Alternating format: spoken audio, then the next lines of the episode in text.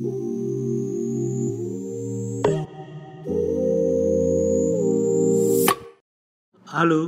jumpa lagi di podcast Ke Water Channel saya. Kali ini edisi obrolan ringan dengan guest kami nih Mbak, guest baru alumni dari Universitas Tohoku. Tohoku University.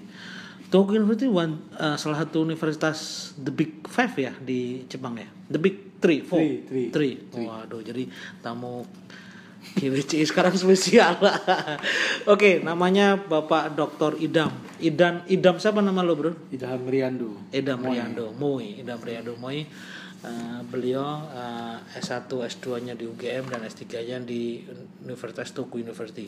Saya pribadi kenal beliau kalau satu kantor. Yang kedua saya pernah numpang di kosannya dia waktu di Toku University. Jadi waktu saya ada conference saya numpang di kamar dia. Padahal dia pak puas sama keluarganya. Musim dingin. Jadi eh? Musim musim, dingin. dingin waktu itu. Ya lumayan lah waktu. Jadi kita pernah sama-sama sekolah di Jepang dan eh, kita baru aja menyelesaikan S3-nya dan kita sekarang udah diskusi masalah ringan aja nih.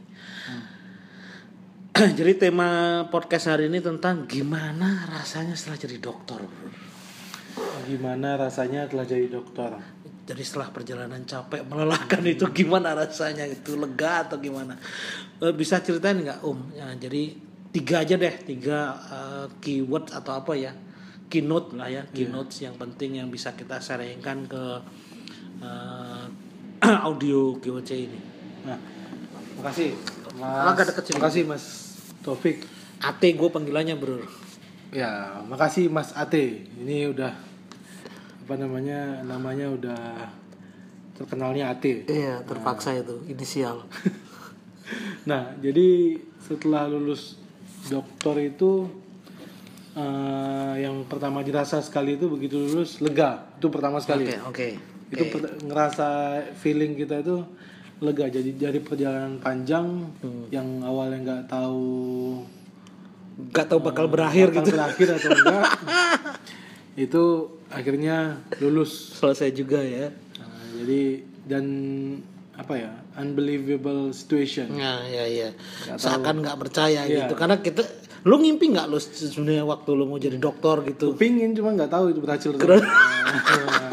Sama. Jadi ini kalau saya pribadi itu gue nggak jago-jago amat waktu S1 gitu ya. Iya. Tapi S2 memang ada rasa pengen S3 atau bingung bisa nggak lihat Bisa orang nggak gitu. "Wah, ada orang dokter tuh gimana gitu. Kok bisa gitu Ta- taunya kita bisa juga. apalagi ngelihat Habibi kan Iya, Nah, Habibi yang kalau dengan dengar storynya kayaknya kayaknya berat banget gitu Hmm, hmm, hmm, hmm. kayaknya nggak mungkin apalagi dengan keluarga kan dengan biayanya mahal Oh ya ini situ ini ya, apa namanya eh, lahir anak satu juga di Satu sana. di sana, Nah, namanya siapa jadi kasih Jepang-Jepang juga? Daijiro Daijiro. Daijiro Aduh nggak ngerti juga padahal kita second brother second second brother artinya second brother. Second brother. Ah, Oke. terus Oke, yang pertama lega. Ya. Ah, Kita sharing masalah key key poinnya nih, keynote-nya. Jadi yang pertama setelah dokter nih apa nih yang kita bisa sharingkan? Jadi di dalam pikiran ini bukan berarti merasa lebih baik ya merasa lebih baik tuh masing merasa lebih pinter dari gitu. orang lain tuh enggak Enggak juga ya, malah justru kita tuh pulang dari dokter malah jadi merasa lebih bodoh ya, Bro. ya jadi pikiran kita itu nggak bisa asal ngomong gitu Hmm. jadi bodoh itu menjadi eh, apa namanya kayak kain kita gitu Maksudnya gua kagak ngerti nih. jadi sulit mau apa namanya menyampaikan sesuatu kalau nggak ada bukti saintifiknya Ah, ya, ya. sulit gitu Jadi pertama tuh setelah jadi dokter tuh lebih hati-hati. Jadi kalau kita ngomong tuh kalau nggak ada backgroundnya, nggak ada datanya, itu auto ot- otomatis ngerekam di otak aja Iya, gitu. Jadi bisa asal bicara gitu Hmm. nah eh, Gue tulis nih pertama lebih hati-hati ya. Jadi setelah dokter tuh kita jadi mau tidak mau jadi lebih hati-hati karena Lebih hati-hati. karena kita kebiasaan kalau ngomong di sensei itu mana datanya gitu kan, Mana, iya. mana referensinya, nggak hanya mana datanya, versi siapa, nom- tahun berapa gitu kan. atau kamu yang melakukan Atau kamu yang Nah, melakukan. Mana datanya itu juga. Kalau misalkan dari orang lain itu versi siapa, paper yang mana gitu kira-kira gitu. jadi eh, nggak nggak menjadikan kita atau terutama saya langsung menjudge sesuatu itu bahwa itu benar gitu Hmm, karena tentu kalau kita bicara benar orang lain lebih benar lagi mereka Hmm, bilang pasti jadi eh, Jadi benar dan tidak itu tergantung dari kekuatan data ya. kekuatan data atau yang pernah kita lakukan apa saintifiknya secara saintifik. Hmm. Jadi yang pertama kita lebih hati-hati. Yang kedua apa om? Ya, yang kedua eh, kita tahu bahwa ada zat lain yang lebih besar. Jadi kita lebih memahami bahwa yang diberikan Allah itu Hmm. kepada kita itu sangat kecil. Oke. oke, Jadi oke. kita eh, Jadi justru jangan dikira setelah dokter tuh malah merasa lebih besar. Justru Enggak, kita enggak. merasa bahwa kita tuh nggak nothing gitu loh. Enggak, ya. Kita lebih jadi kita tuh kecil banget gitu. ya contoh aja kalau kita mempelajari tentang pisang, mungkin aja dokternya itu mempelajari tentang kulitnya doang. Kulitnya doang. Kulitnya doang, belum isinya. Belum isinya. Nah, isinya itu ada orang lain yang Orang lain yang Nah, kita juga taunya Kulit secuil doang. Cuil doang. Walaupun kita tahu bahwa pisang ada bagian ada bagian-bagiannya. Tapi kita fokus ke situ. Jadi mungkin karakter ini Om saya sendiri juga ngerasa. Jadi karena rasa kecil tuh begini maksudnya, bukan kita badannya makin kecil enggak, coba eh, jadi ilmu itu sangat luas. Iya. Sedangkan kita tuh hanya studi bagian yang spesifik sekali gitu. Iya. Kecil sekali mungkin dalam sebuah mungkin hanya satu lingkaran kecil gitu. Nah, itu jadi sebenarnya dengan dokter tuh kita merasa bahwa ilmu tuh sangat luas tapi juga uh, kita tuh kecil gitu. nggak nggak nggak justru kita jadi nggak tahu apa-apa gitu gitu semacam itu ya Om ya. Iya. Yang ketiga mungkin eh, kita bisa lebih banyak bi- lebih bisa banyak mengerjakan hal di waktu yang sama. Maksudnya eh, dulu itu eh, kita belum kepikiran misalnya disuruh A B C D diselesaikan dalam waktu yang cepat. Oke, oke. Tapi dengan keilmuan yang kita dapatkan, nah, maksudnya khususnya saya, saya bisa mung- insya Allah bisa menyelesaikan sesuatu itu uh, dengan keilmuan keilmuan yang pernah saya dapatkan. Beberapa metode yang lain beberapa metode yang lain, tentunya menjadi lebih luas ya. uh, luas dan cepat. Karena apa? Karena terbiasa melakukan. Contoh waktu di lagi ngambil sekolah itu kita diminta melakukan simulasi dengan jumlah yang sangat banyak dengan waktu yang sangat cepat karena keterbatasan Feeling ini semacam Iya, feeling juga. semacam feeling ya. Feeling engineeringnya lebih lebih Tajam ya. Hmm. ya, tajam, lebih sharp gitu ya. Lebih nggak ke mana-mana. Kalau dulu kan kebayanginnya kalau ke sini itu gimana, kalau gini gimana, nggak kebayang gitu. Hmm. Kalau sekarang lebih tajam, insya Allah. Jadi dalam menentukan sesuatu itu Terasa ya. ya sudah uh, bisa diambil dengan mempertimbangkan banyak referensi karena referensi juga kita baca Hmm. Ya, ya, banyak ya, ya. sekali Nah, gitu kan. Jadi walaupun mungkin saya sedikit nambahin ya Om ya. Jadi walaupun yang kita tuh cari kecil gitu ya, tapi sebenarnya kita Mempertimbangkan banyak hal. dideketin dengan banyak, Banyak metode, metode, banyak ya. faktor gitu sehingga kita terpaksa mengenal banyak Mengenal faktor, banyak, ya. ba- banyak metode gitu. Oh, oh, mau ngomong ah, statistik kita juga Bisa. otak atik gitu ya. Iya. Mau Otak-atik, ngomong modeling juga kita terpaksa otak atik.